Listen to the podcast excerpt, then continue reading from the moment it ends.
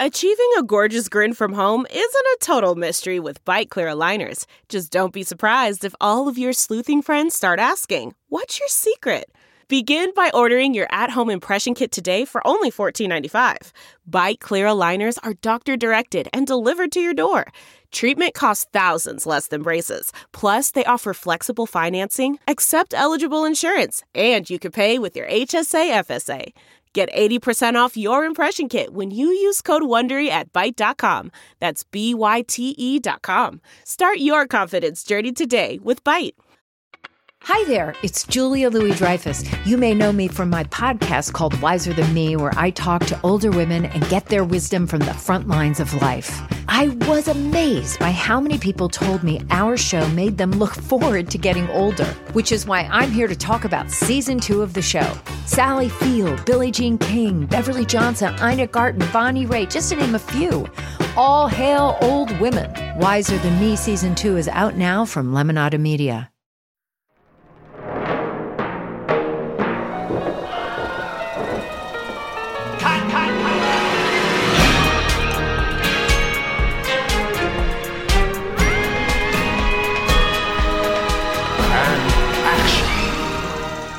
Hello and welcome back to What Went Wrong. I am one of your hosts, Lizzie Bassett, here with your other host, Chris Winterbauer. We are very excited because for the second time, we are going to be inviting some special guests on the show. Very special indeed. Uh, today, we're thrilled to welcome Brandon Sparks and Thomas Horton of the Cinenation podcast, where they talk about film genre in notoriously long winded fashion. That is what they told me right before we started recording.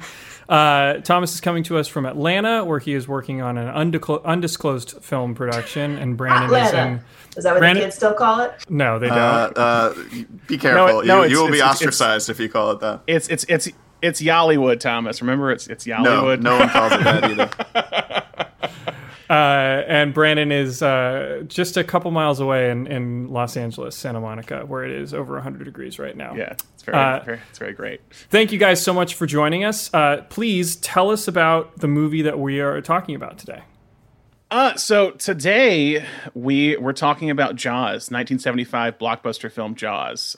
I'm a big Spielberg fan. Uh, I'm a big Jaws fan. Thomas, you are. Yeah, well. uh, I mean it's it's it's the blockbuster. Yeah, it's it's the OG. Um, yeah. It's a classic. It's a great summer movie, especially for right now with it being over 100 degrees yeah. where you guys are. But um, it's one of those movies I come back to every Fourth of July, so it's burned into my brain from years of exposure it's also weirdly still relevant in a way with like some of the politics of it all. I won't go too deep in that right now, but later. But Lizzie, what were you saying? Sorry.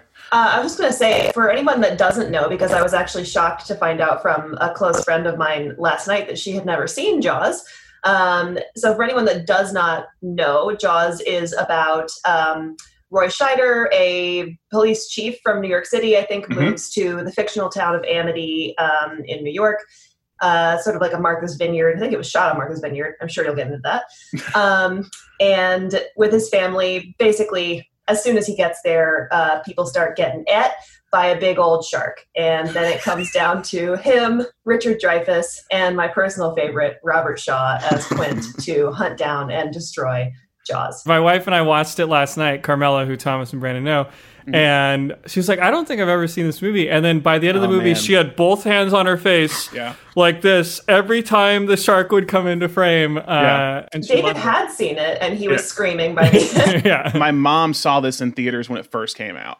And I, I, mm-hmm. asked her, I was like, "So what was it like?" She was like, "It was terrifying." And yeah. she was like, and I was like, "Oh, there's a reason why we're not be- beach people. Like, I never went yeah. to the beach growing up, and I think I know why because she was 14 when she saw this. Yep. My uh, my parents were my parents were scared to show it to me because I was a big Spielberg fan. I loved yeah. ET as a very young kid, and I wanted to. At some point, I heard about Jaws. I was like, I want to see Jaws, and we were. I, I was from the beach. Like mm-hmm. we we were beach people. We lived there, and my mom was like, "I can't show him this. He'll never go in the water." Yeah, and it did. It did not phase me. It, it really. This one, a lot of a lot of movies that shouldn't have scared me did. Yeah. But yeah. for some reason, this one didn't. Yeah, I, I didn't I didn't see the beach until I was 17 years old. That's like literally what like how bad it affected. That Jaws and The Exorcist were two films my mom were like terrified of, and she saw way too young, and we're not Catholic either, so I guess that's why. I don't know. Um, but Yeah, so we've talked about like the synopsis of Jaws and how it was kind of the OG blockbuster. In Hollywood, like the term blockbuster was used very sparingly before this film. It was a rarity that it was talked about as a blockbuster, and this kind of defined that. But it was a constant battle with countless script rewrites, upset locals in Martha's Vineyard.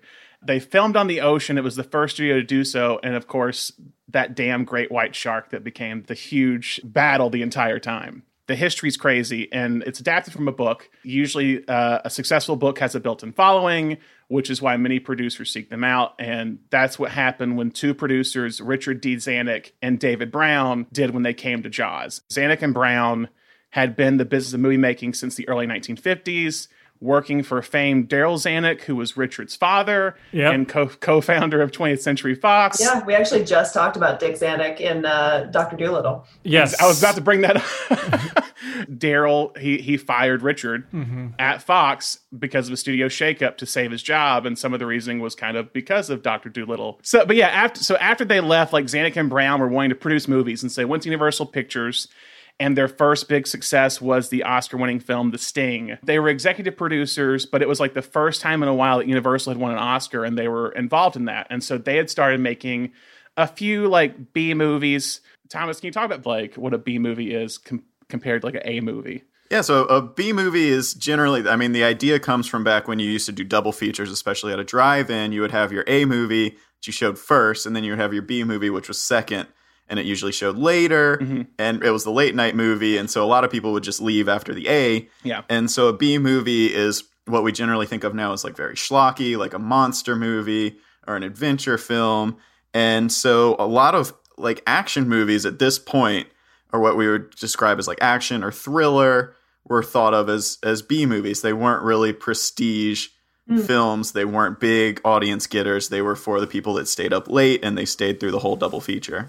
Yeah, like you had people who were churning out these B movies around this time, and they were these like schlocky horror films. Uh, one of them was the original Little Shop of Horrors and I think the, the early '60s, and so that's what Zanuck and Brown were kind of making at Universal, and they wandered upon this book, and they caught wind of this massive paperback deal for an unpublished novel, Jaws, written by a first-time author, Peter Benchley and Benchley, who was like near broke, made a deal for the paperback rights of his book that was worth five hundred seventy-five thousand dollars, which is about three point three million today. Holy and shit! He, and like, so when he turned in the book, he was like, he's like, I think he had like six hundred dollars in his bank account, is what it was. And so Zanuck and Brown caught wind of it. They read it when it was still like in like manuscript form. It hadn't been published yet and they said it was the most exciting thing they'd ever read. And they read it like one night, and they purchased the film rights for one hundred seventy-five thousand dollars, which is about a million today. And in the contract, they they agreed to let Peter Benchley write the first few drafts of the script. Uh oh, is that going to come back to haunt them? uh, somewhat, yes. The director who comes in definitely wants to change the script. After they purchased the rights to the book, and Brown were on the search for a director to helm this aquatic horror film that had never really been done on this large of a scale. And they initially wanted to find an older, like experienced director from the old Hollywood system in some way. And they thought about hiring this director, John Sturges, who directed such films as The Great Escape, starring Steve McQueen, and The Magnificent Seven, the like the western from that era.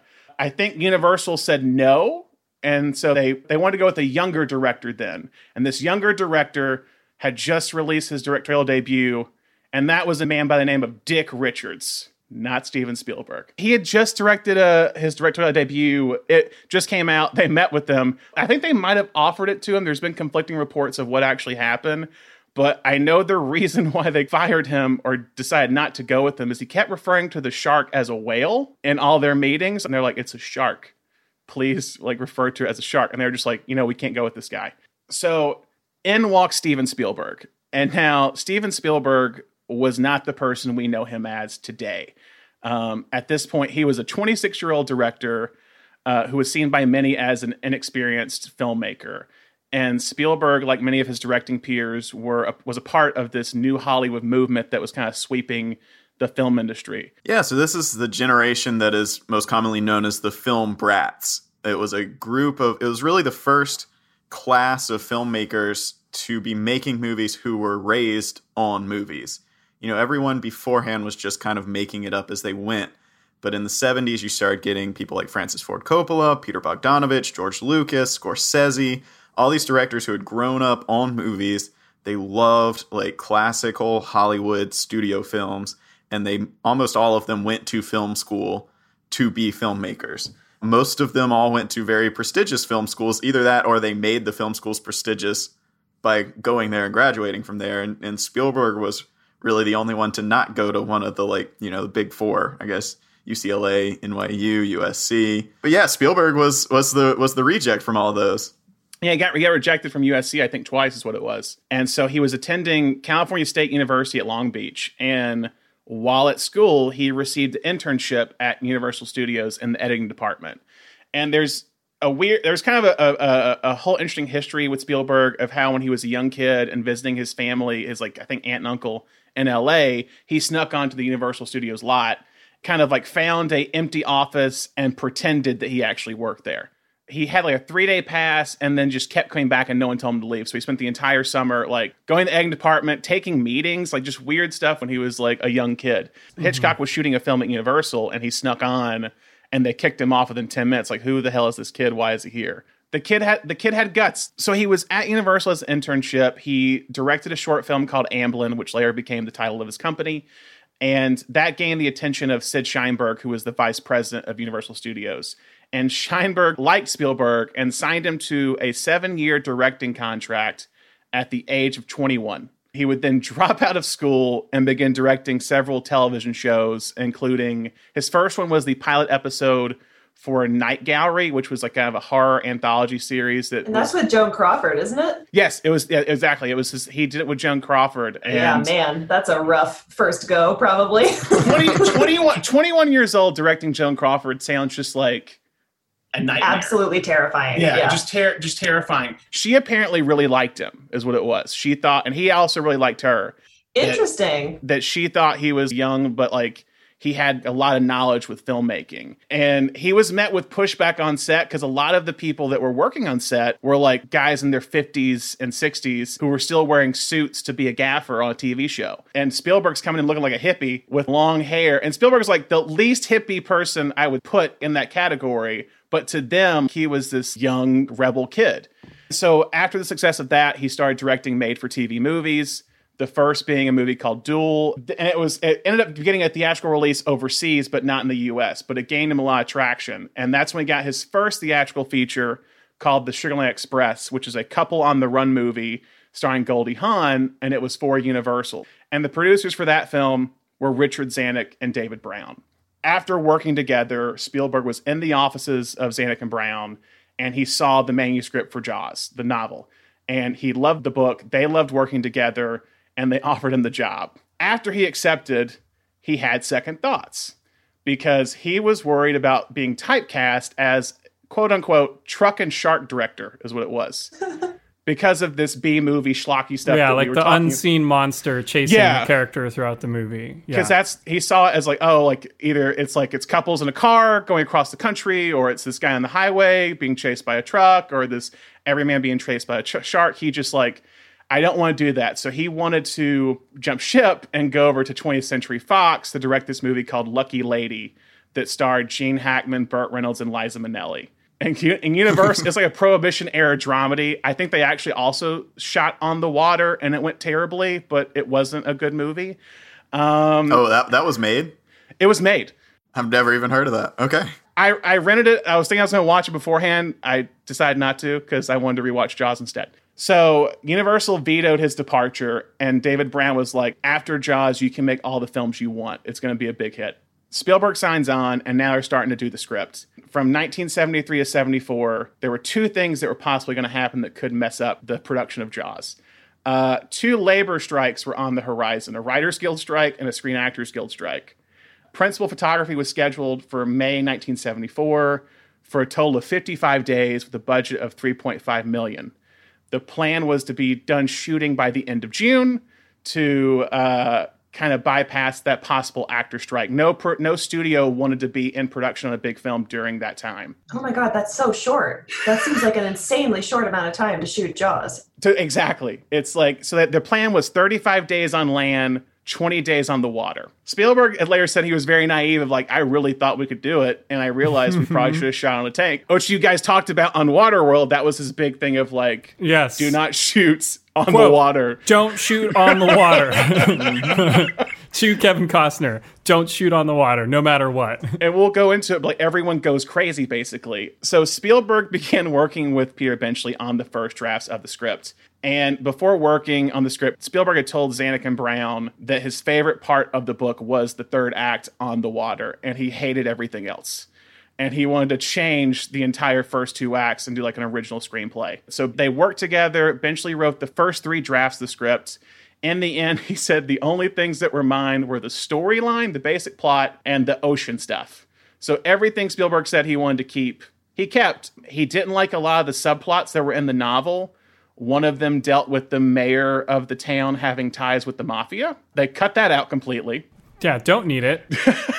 exactly. Another was the big thing they cut. It was a love affair between Chief Brody's wife, Ellen, and Matt Hooper, who is Richard Dreyfuss's character. Don't what? need it. really don't need it. So they cut. He was like, "We don't need it. Cut it out. Simplify it." Roy Scheider is way too much. Like he's so much sexier Oh, than yeah. Richard Dreyfuss. Yeah, Yeah. that no one would have ever believed it. Exactly. They'd have been like, "What are you talking about?" I mean, I've never read the book, but there had to have been some sort of some sort of character to Hooper other than just being obsessed with sharks. Yeah. because Well, he's. I mean, He's rich. he's not attracting Roy Scheider's wife with No. his just constant shark talking. all he cares about is sharks. He's Yeah. just- sharks are the best.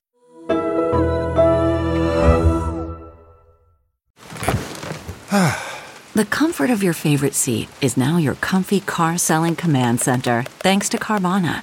It doesn't get any better than this. Your favorite seat's the best spot in the house. Make it even better by entering your license plate or VIN and getting a real offer in minutes. There really is no place like home. And speaking of home, Carvana will pick up your car from yours after you finalize your offer. Visit Carvana.com or download the app and sell your car from your comfy place. Delve into the shadows of the mind with Sleeping Dogs, a gripping murder mystery starring Academy Award winner Russell Crowe. Now available on digital. Crowe portrays an ex homicide detective unraveling a brutal murder he can't recall. Uncovering secrets from his past, he learns a chilling truth. It's best to let sleeping dogs lie. Visit sleepingdogsmovie.com slash Wondery to watch Sleeping Dogs, now on digital. That's sleepingdogsmovie.com slash Wondery. Apparently, when Dreyfuss was later cast, Spielberg said, "Don't read the book. We're not doing anything like the same with that character. It's all going to be different." Spielberg was wanting to make Hooper like Spielberg's alter ego on film. So, like, if you're one that's like what's closest to Spielberg, just like Matt Hooper and just switch out sharks with film, probably, and that's pretty much probably 26 year old Spielberg. So they wanted to do a rewrite of Benchley's script. Many of the writers turned them down. I assume because they probably didn't want to work on a shark movie. Had there really even been a shark movie before Jaws? Not to this, ca- not to this caliber. yeah, not they're- to, yeah. It seems like there have been some sharks in movies, like, Yeah. but not a shark movie. movie exactly. that's that's the thing with this movie is to all these people in the industry on paper, this just looks like another late night monster flick. exactly. and it's hard to emphasize no we're throwing a lot more money at this and this guy spielberg has got a different vision Yeah, he's a young and experienced director. Um, so and like they ended up getting one guy, Howard Sackler, who was like a Tony Pulitzer Prize winning author who did an uncredited rewrite on it. Um, he later co-wrote Jaws 2. But they did bring on, which I believe you guys talked about in Apocalypse Now, they brought on John Milius to do an uncredited rewrite on the script Yep. because Spielberg and him were friends. Mm-hmm. As they were nearing production, Spielberg wanted to add some humor to the film, so he contacted his friend Carl Gottlieb, a writer and actor that was working on the CBS sitcom The Odd Couple. He asked him for his thoughts and asked him if there was a role that he wanted to play. And Gottlieb sent him three pages full of notes, and he said he wanted to play the role of Meadows, who is the editor of the local newspaper. Gottlieb was hired as an actor and then offered to do a one week dialogue polish. He would eventually become the primary screenwriter because he was constantly making changes on set the night hmm. before. So they just like used him since he was already on set doing the acting, and they were just Basically. like, "Go ahead and just do rewrites as we're doing." Yeah. it." What happened was, as he kept writing the movie, he kept writing himself out of the movie because he realized how unimportant his part was. Damn, that's a good writer. Yeah. Gottlieb, Spielberg, Richard Dreyfuss, and a couple other crew members were all living in a house together on Martha's Vineyard where they shot at. The plan was to be done before summer and 4th of July happened. So now they have a location, they have a script, they have a director. Now they're having to cast this thing. And they don't really nail the leads down until like a few weeks before shooting happens. Richard Zanuck and David Brown wanted Spielberg to cast known actors, and he agreed, but he didn't agree to casting big movie stars because he didn't want a big personality to pull the audience's attention away from what was happening on screen. In his words, the superstar was going to be the shark. And the big challenges were the three leads. And for the lead of Chief Martin Brody, they offered it to Robert Duvall. Duvall was like, No, I only want to play Quint. And they're just like, Thank you, but no. And then Charlton Heston wanted to play the role of Chief Brody. And Spielberg was like, Heston's too big of an actor. So Heston had just finished doing two big disaster films, uh, Airport 75 and Earthquake. And Spielberg didn't think audiences would be scared if he was dealing with a shark in some small island town because he just Right. took on these huge, big movies. Yeah, it's like a, And- it's like a bad example, but it would be like if you wanted to. Someone was trying to make Jaws now, and they cast The Rock as Exactly. like that. That's what that sort of feels like. The Rock's gonna go fist fight the shark, is what's gonna happen. Like, that's the thing. That's when Roy Scheider hears about this project. He's at a party and he hears Spielberg talking about the movie to a screenwriter at the party. And Spielberg was initially hesitant to cast Scheider because he was mostly known for playing tough guy roles, like The French Connection and uh, another movie, a cop movie called The Seven Ups. And I just want to give a shout out because we, because Thomas and I have talked about him on our podcast before.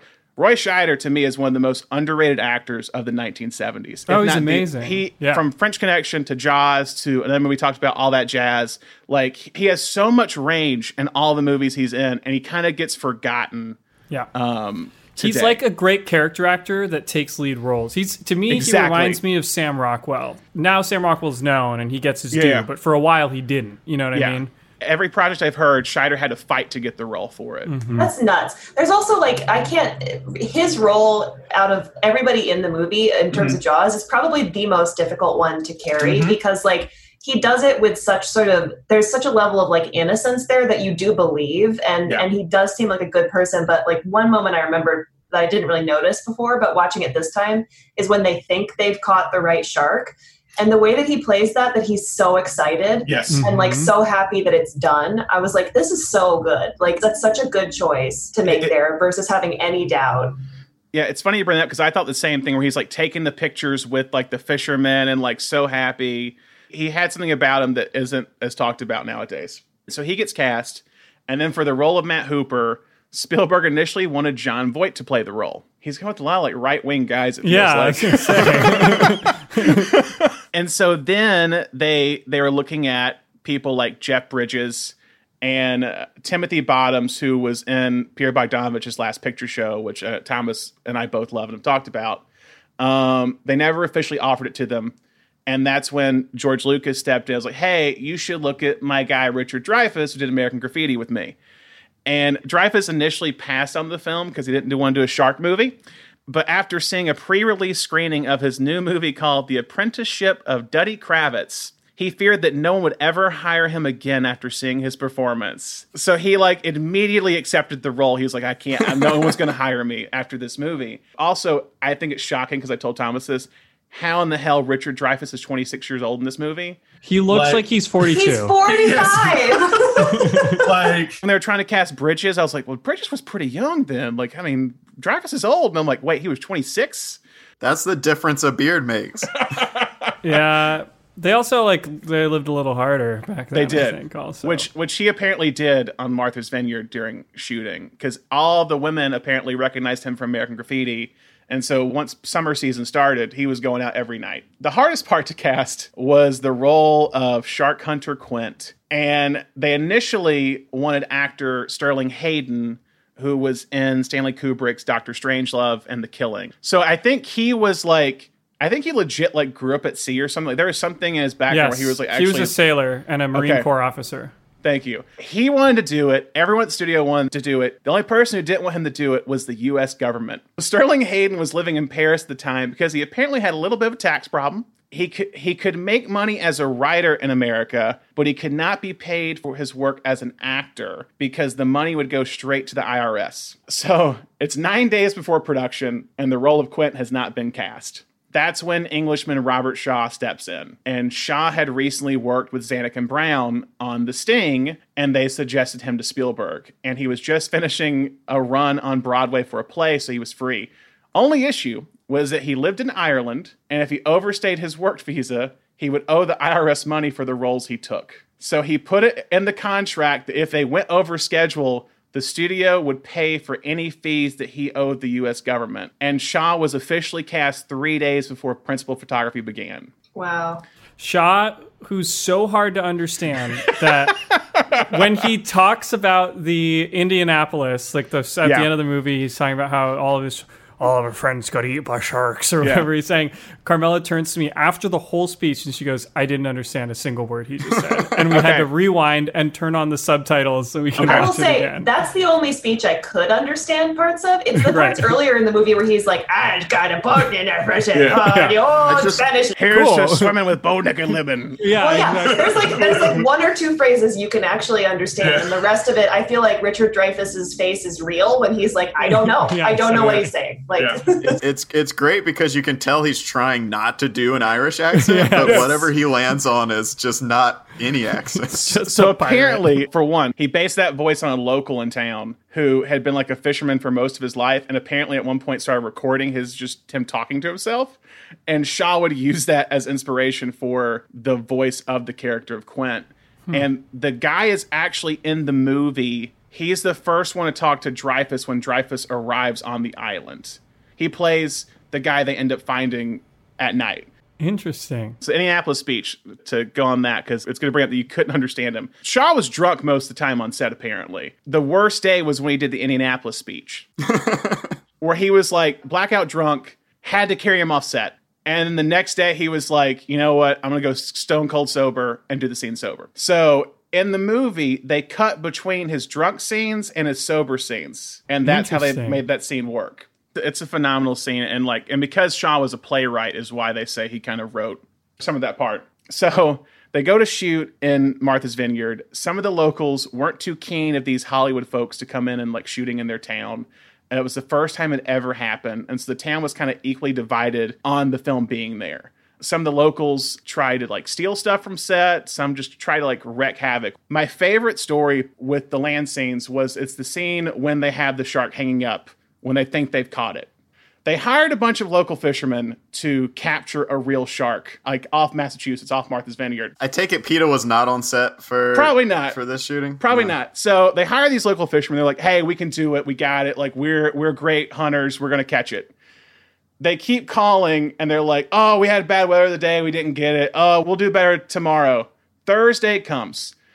They're like, "Hey, the shoot's on Monday. Where are these guys at?" You go, "We couldn't catch anything." They in step two men, Teddy Grossman and Fred Zendar is his name. Grossman is a Hollywood stuntman who was working on the film, and he was a friend of the director of player personnel for the Miami Dolphins. And he calls him up and he's like, Hey, do you guys have sharks down there? They said they did. Zendar is an old newsreel cameraman from the 1920s, and he's now serving as a technical advisor for Jaws. His nickname, because he worked on hundreds of sea pictures, was named the Ancient Mariner, was what they nicknamed him because he was just this old dude who worked on all these like sea movies. He hung out with like Ernest Hemingway in Cuba. He was this real, just rough dude. So Zendar and Grossman had to fly down to Florida to find a shark.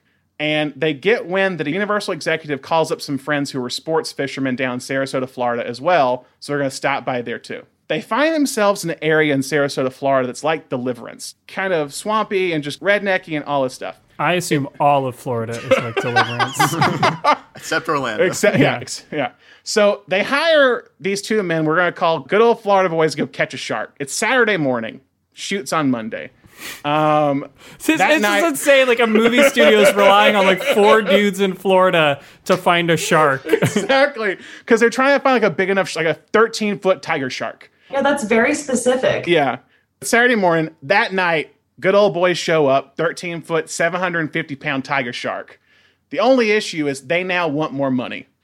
So Grossman haggles with them, trying to make sure he doesn't give away his spending money for travel to fly back to Martha's Vineyard. They agree to they agree to a price. The men agree to keep the shark overnight in a freezer and build a crate for the shark that can take on a plane. They're going to build the crate that's going to be full of rock salt and ice, and no commercial airline will take this 15 foot casket on. Yeah. No, it's a shark box.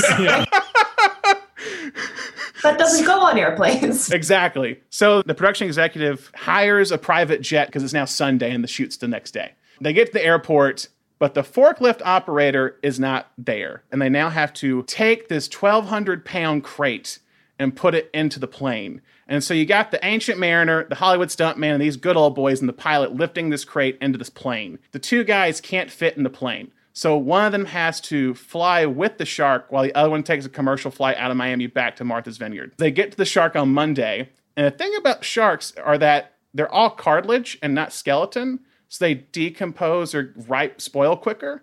So, like, by the time they open the thing on Monday, by noon, the, the shark is ripe and is smelling, and they have to shoot this thing for like a few days. And like every day, they're like putting on makeup to make it look like it's like not like decomposing. oh no! It just smells awful. I'm sure. Exactly. Gottlieb said that he had like always would go away from it to make sure that he wasn't smelling it. So now we get to the actual shark they build, and they end up building three mechanical sharks for this movie. Zanuck and Brown initially wanted to train a great white shark. Excuse me? Yeah. they, they thought it'd be possible. They actually shot footage, and some of it's in the film, where it's the Dreyfuss character when he's in the cage. Yeah, that's a real shark above it. And yes, stuff. A, yeah. So they hired a small actor who was four foot nine, former horse jockey, and shot scenes with him and a real shark. And there's a scene when the shark bites through the cage and the guy's not in it. Originally in the novel, Hooper's supposed to die because they get that footage of the cage being bitten into and no actor, Hooper has to live in the movie. Oh, interesting. So that's what changes Dreyfuss's whole like trajectory as yeah, because he basically just is like, I'm gonna go hide under these rocks until the end of the movie. CarMax is putting peace of mind back in car shopping by putting you in the driver's seat to find a ride that's right for you. Because at CarMax, we believe you shouldn't just settle for a car you should love your car. That's why every car we sell is CarMax certified quality so you can be sure with upfront pricing that's the same for every customer. So don't settle. Find love at first drive and start shopping now at CarMax.com. CarMax, the way car buying should be. Okay, picture this. It's Friday afternoon when a thought hits you. I can spend another weekend doing the same old whatever, or I can hop into my all-new Hyundai Santa Fe and hit the road. With available H-Track all-wheel drive and three-row seating, my whole family can head deep into the wild. Conquer the weekend in the all-new Hyundai Santa Fe. Visit HyundaiUSA.com or call 562 for more details. Hyundai, there's joy in every journey so they they get this guy Bob Mattey, a former mechanic supervisor, to come out of retirement and build this shark. And they started building it, and they start moving it to Martha's Vineyard from L.A. And the shark ends up gaining the nickname Bruce. And I have a clip. We have a clip that we want to show of Spielberg talking about working with the shark. What did you do with your non-working shark problem? Did did, did the shark's mechanical specialist have to rebuild the thing constantly? It, well, the first mistake with the shark was they made a big mistake and they built it for fresh water. Now, they all knew we were going to the Atlantic Ocean, but for some reason they built it for fresh water. What's the difference? Well, electrolysis is a major problem when you get salt into all the machinery, into, into the, oh, the, electrical system. Sure. And uh, so they tested the shark for the first time in the water, and we had at least 20 boats of tourists who had gathered around an area to watch the shark work. And we had the shark on a huge 90 foot platform, 30 feet underwater. And at the press of a hydraulic button and pulling a lever back, supposedly the shark comes shooting out of the water head first. And this has absolutely happened because David Brown, Dick Zanuck were there watching with me. The shark came up tail first. it just came up tail first, and it was like it, it, it was like a 25 foot moon. and all the all the tourists out there uh, essentially, you know, went back. I guess reread Peter mm book in hopes that the book would be more exciting than the movie. but that was the first test uh, of the shark. It was it was a total disaster. We never fixed the shark, but in the cutting room, I was able to use so little of it and imply so much more that uh, when the, you finally do see the shark, it's a little bit lethargic, and that's where it was, where the story demanded that I show more than just the dorsal fin. And that was the last few minutes of the movie. Interesting. Yeah, a lot of times the shark didn't work. The salt water got into it. The skin became eroded, so where every day they had to repaint the shark. Their typical day for special effects team for the sharks was 1 a.m. to 6 a.m. Shark was washed, repainted, and touched up. From 6:30 a.m., the shark was loaded onto a crate and towed out to the location in the middle of the ocean. They're 12 miles off the shore where they had built a barge into the ground where they were going to shoot everything at. So the Orca, which is the boat that Quint and all them were on, they had one that was a non-usable boat that just was staying out there and one that actually worked. The non-usable one was the one that was going to sink at the end of the movie.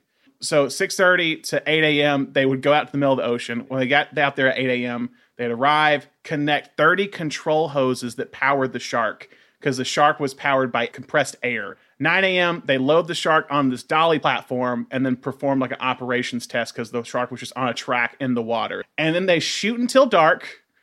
After the shoot, they unplug hoses, take it off the platform, and tow it back to Shark City, which is what they called their headquarters at Martha's Vineyard. They dry it off and then start repainting it for the next day. Oh, oh my god. god. so it was this like 24 hour cycle dealing with this shark. First day they take it out there, there's a huge dent in the shark that costs $50,000 to fix. Day one. Real quick on the barge uh, that was out there, they kept all the equipment on the barge for all the film sets. And they had to hire security every night to stay out on the barge at night in the middle of the ocean. Yeah, so they didn't get like pirated in the middle of the night and like lose all their gear. Because they were afraid that locals were going to come and steal it one night there was a huge storm and the security guard was like screw it i'm leaving i'm not going to be here for this and so they had the next day tow all the equipment back like in from the ocean and back out and fix all that up the orca that worked eventually sank because a hole broke into the bottom and water started pouring into the boat. So Roy Scheider gets trapped, actually legit gets trapped in a cabin on the boat because that's where he was supposed to be. And like everyone's just jumping off the boat. The cameras go to the bottom of the ocean floor and they have divers to go and get it. They ruin the camera but Spielberg's assistant, who's also the editor's son, takes it, puts it in like freshwater bucket, flies on an airplane with the film in a wa- like a bucket full of water, gets it wow. to so they can actually develop it or to print it, and nothing's wrong with it. Damn, that's amazing.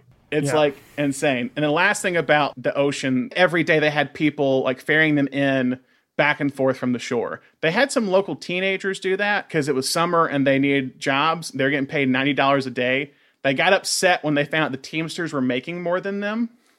And so they went on like a strike for a few days. So the teenagers are striking? Because they want to make more money? Who are making $90 a day? A day? Sit down, rich Martha's Vineyard teenagers. so they only had one guy. It's the actor who's in the opening scene. He was the only one that stayed on. He was a scab. So I talked a little bit about Robert Shaw. Robert Shaw and Richard Dreyfuss did not get along on set. And boy, can you tell in the movie that that is not acting. I, there's rumors that it was like Shaw went method basically because he's like, oh, we're supposed to hate each other. I'm gonna be a dick to Dreyfuss the entire time.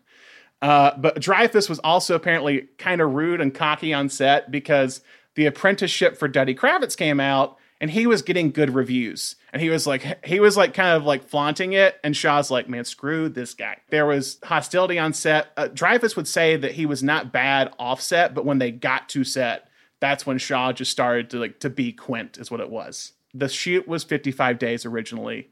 It ended up going for 159 days. Whoa. Because they go in through peak season and all the prices are high with uh with they have to pay all the peak season for the hotels and all that stuff boats are coming in to the frame and they're just like we have to stop and wait for the boats to get out of frame because all these people are just sailing they finish in september they still have three weeks of shooting to do in LA in water tanks. When he gets home, Spielberg has nightmares for three months about still being on the water shooting the film. And then he realizes he's probably changed his water bed to a real bed. Ew, he had a water bed? This is the first thing you've said that lose some respect for Steven Spielberg. Greatest director of all time was still a garbage person and he's 26. he was like, maybe I should not do that. But as they were shooting, the book was released and became this huge success. Bestseller for 44 weeks. And this shark movie became a hot commodity. They start editing it. One, the big editor they had was Verna Fields, who had started early on with German director Fritz Lang. Uh, she had worked with Spielberg beforehand on Sugarland Express. Her nickname was Mother Cutter, and she was very um, integral into doing what Spielberg talked about with kind of the Hitchcockian approach of not showing the shark, but just seeing his perspective. And she was always kind of the person who was like, hey, it looks fake now, let's cut here. She always knew where to cut. Mm-hmm. Um, and then after this, she was hired on at Universal to be like their head of editing department because she was so good.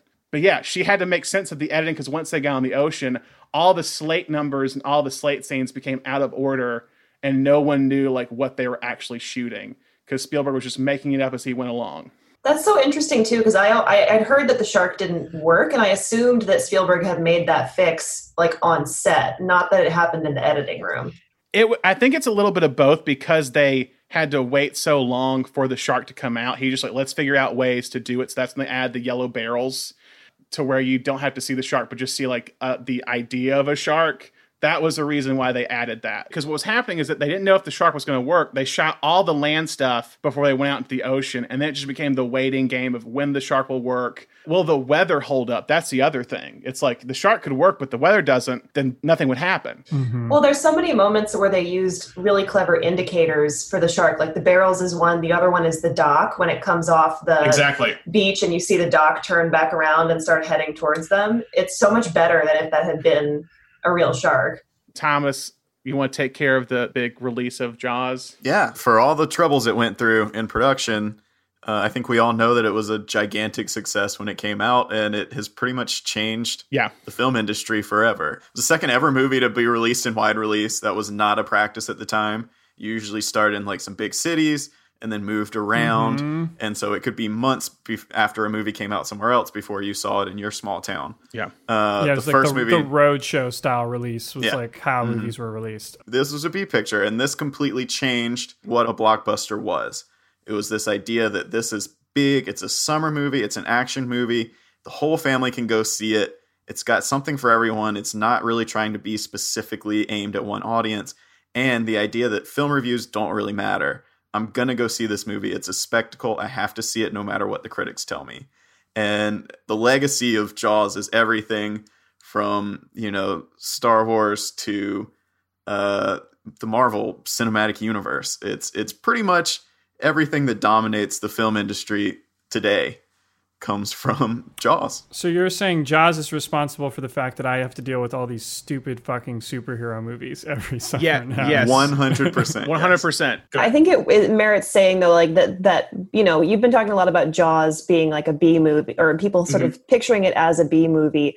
Yeah. One of the things I think it changed is like the quality of a quote unquote Mhm. B movie, Agreed. and that Yeah. that kind of brought forth the idea of a blockbuster that you can have an an all out action slash horror movie that is just genuinely a masterpiece in terms of cinema. I don't think Yeah. that had really been touched before. Yeah, I- I think Thomas said once before, Jaws became a prestige picture in a way. Yeah. Like they became prestige pictures, and and that became Spielberg and Lucas. That Yeah. became their bread and butter was was delivering these huge, crowd pleasing pictures, but Mm-hmm. putting the work into it of somebody who has a deep love for film and for Yeah. prestige movies. and this is when you started seeing studios focus heavily on big budget movies, where it's like, oh, we can make how much money with the movie, and this is when you start seeing like people like Coca Cola get involved in like purchasing a studio and corporations coming in. It's and the idea of like auteur cinema of the new Hollywood movement was essentially Jaws killed it in a way. It was the beginning of the end for this young filmmaker driven stories and more of these bigger spectacle. That's the thing. And it's like Thomas said, lays the groundwork for for Star Wars and other films like that. It's kind of a return to the movies that Spielberg had grown up on. In Exactly. sense, Mm-hmm. Where it's like we left that for like the 60s and early 70s, basically. And now all of a sudden we're going to be like Jaws E.T., Aliens, Terminator, you know, and like we just have all of these huge movies going all the way through the 90s. It, it was like the rise of the high concept movie, is what it was. Mm-hmm. And then 80s, 80s, it just blows open, like you're saying with Terminator and all these other films. Yeah, you look at like the movies from the 60s that like coppola is doing, and you try to t- t- think of the log line of like the rain people, and it's like, there's some people driving in cars. I don't Yeah. really know what's happening. There is Yeah. no log line. There's like, an existential journey happening Yeah, for the characters. exactly. Um, and it's like Shark is what it is. Exactly. but yeah, I, I know Thomas has one something one thing he wants to talk about with Jaws. Uh, I guess before we This is our this will be our final coda for the legacy of things going wrong on Jaws. In July 26, 1974, a nine year old girl walking her dog in Provincetown, Massachusetts, finds the nude body of a woman lying face down in the dunes on, at the beach. Um, her hands have been cut off and her teeth have been removed, so she cannot be identified. But she has been laid face down on a folded up pair of Wrangler jeans and a blue bandana and she is never identified. People think it might be a mafia hit. One serial killer admits to the murder, but it is not ever. Uh, it's never been uh, linked conclusively, and he was also not a very reliable witness. Then in 2015, Joe Hill, the son of Stephen King, is reading a book about this murder, known as the Lady of the Dunes murder, and also happens to be watching Jaws as he's reading the book and realizes that an extra in a scene is wearing the exact clothing and has a face match to the sketches of the victim. Jaws would have been being shot at the exact same time that this body was found. So there is an open investigation into whether or not this extra from Jaws was somehow murdered 100 miles away and left dead on a beach. So there continue to be things that we find out that might have gone wrong with this movie.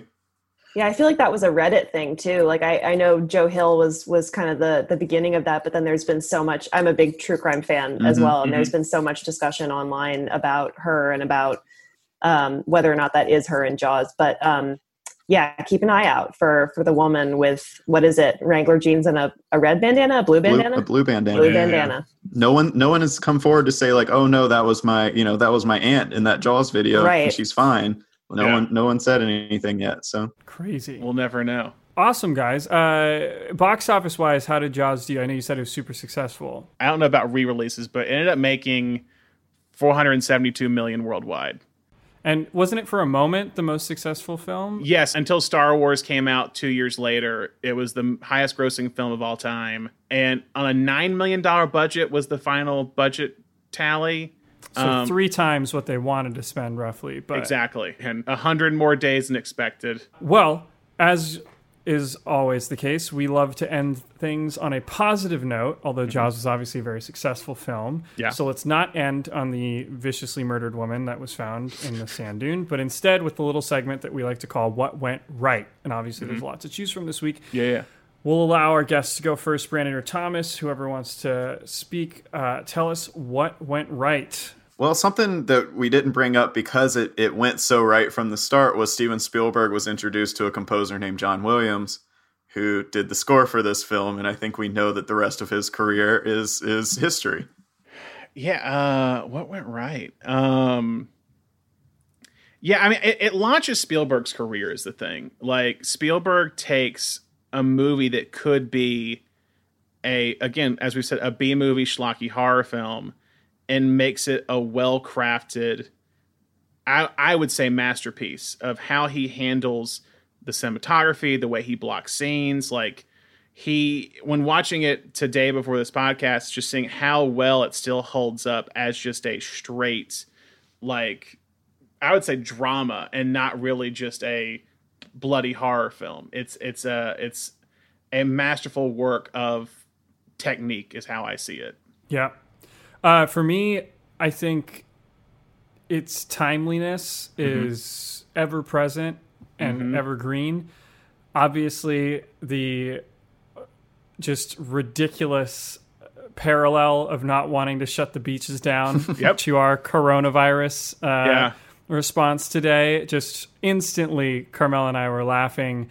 And it's when I was younger, I thought that mayor character is the most unrealistic part of this movie. so so outlandish And so outlandish. and now watching it, I think, I, I actually think he never would have shut down the beaches nowadays uh, if he was in certain areas. And so I think that the small town politics element mm-hmm. of it, uh, our uh, unwillingness to make certain sacrifices in the face of danger to protect lives. Like it was it's all very accurate from yeah. a psychological perspective.